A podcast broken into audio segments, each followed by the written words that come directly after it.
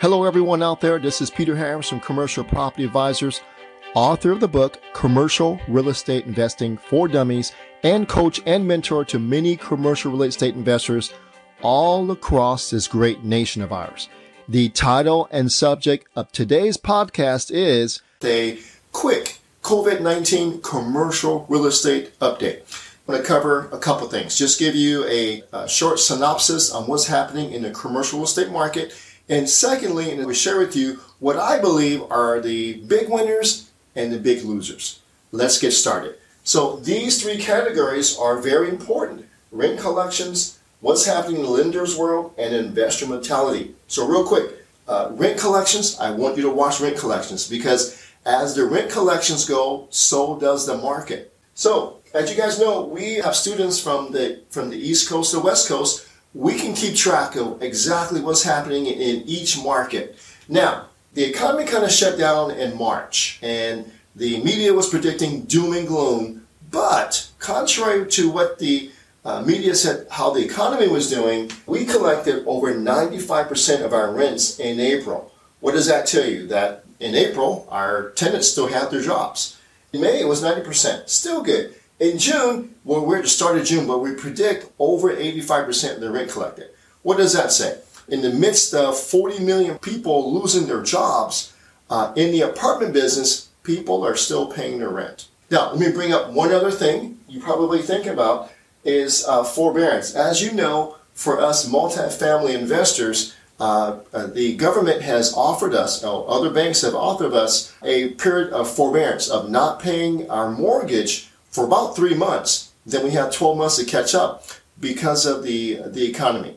Here's what happened. Nearly all of our students applied, but guess what? They were not approved because they were not distressed enough. They had their jobs, they were still collecting rents, so they couldn't prove that they were qualified for their forbearance. What does that tell you? That tells you right now that the apartment business is doing pretty well. So the second category to look out for is the lending environment. What are lenders doing, right? We have lenders um, uh, nationwide. I speak with them nearly every day on what's happening in their world. Well, I can tell you from all of our student closings from the East Coast to the West Coast, the lending is taking a lot longer to close their deals. Sometimes two times longer. You can't blame them. Because of COVID-19, they are really buttoning down and they're actually what they're doing is they're asking for higher down payments they're asking for money up front to help pay the mortgage just in case you can't pay, but the interest rates are really low. We're seeing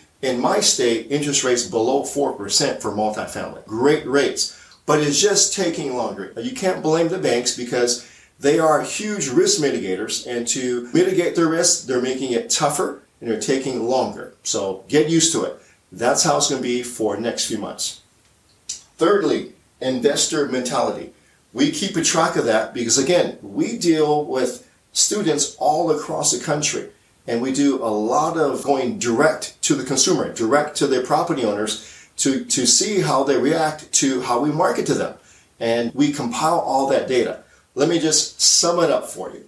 Number one is from a seller perspective, you're not going to see a lot of price drops, right? You're thinking, oh, we're in this big pandemic and uh, a lot of fear uh, protests across the nation. In, in, the midst of recession, you think a lot of sellers will be motivated. Well, a lot more are motivated than before, but the price drops just aren't there, right?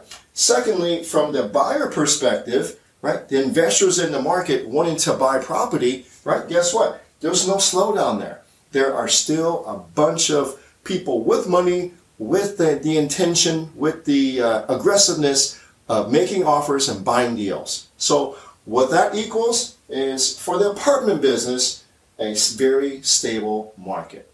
So um, I would suggest if you are interested in commercial real estate to pursue the apartment business.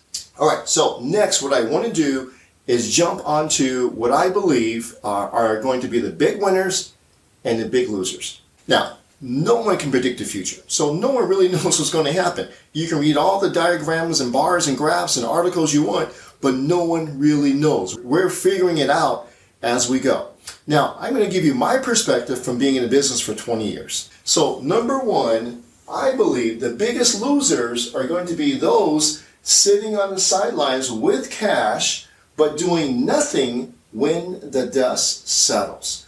So if that's you, you're going to look in the rearview mirror and you're going to see, you're going to look years back and see that you've missed the biggest buying opportunities since the Great Recession. That's what's going to happen. Now, in terms of the biggest losers properties wise, I believe that the office owners and the shopping center owners are going to suffer the most. As you know, most of us are working from home. A lot of us I have uh, remote jobs now. Online shopping is the thing now. A lot of these owners are suffering currently and will suffer in the future because business has dropped so much they can't pay their mortgage. That's what's going to happen. More on that in a, in a second. Now, the big winners. The big winners are going to be people that take action by preparing themselves, right? Preparing for what? For today's turmoil and for the future turmoil caused by this pandemic, right? So it is changing right before our eyes. So here's what's going to happen. This is my prediction. There are going to be a lot of people that can't pay their rent or lease payments, okay? Apartments, shopping centers, you know, uh, everybody, right? And here's what's going to happen. Because they can't pay their rent, the property owners can't pay their mortgage. They're going to go into mortgage default. They're going to go into pre-foreclosure. They're going to go into foreclosure, and then it becomes an REO, bank-owned property. You have to be ready for that. But guess what? That's not going to happen right away. It's going to take a year or two down the road for that to happen. It's not a quick process. So you must be ready for when that happens. How do you get ready? Well, number one, you should get educated. The other two things are to have your cash ready, have your down payment ready. If you don't have a down payment, pull other people's money to form a down payment so that you can buy the property. But the big picture, get your cash ready, get your finances in order. You have time. Secondly, uh, if you don't have the money, you don't have experience, you don't have the credit, damaged credit, what can you do? you can you can also purchase commercial estate creatively. One of our favorite techniques is the master lease agreement, which is a technique where you can take advantage of distressed owners, distressed properties, and buy their property for uh, whatever terms you can create. Uh, little money down. I'm not a big believer in no money down, so that's not it. Okay, little money down. You have to have money in this business uh, little money down, but the terms can be as creative as you can get with the seller. So basically, your master lease agreement purchase is based upon the seller motivation. Property wise, who I think will be the big winners, twofold. I think apartments, right? Everyone needs a place to live. And let's face it, that's what I own the most. That's what our students own the most our apartments for a reason. They've been so stable from the last three recessions or last three episodes we have of turmoil. We've always come out shining from that from those periods. Secondly, as strange as it, as it sounds, the warehouse owners and industrial property owners are doing really, really well right now and will so in the future. These guys are successful because we are buying more things online. Who's hiring right now? These guys that own these properties, their businesses inside their buildings are supplying uh, stuff for us online.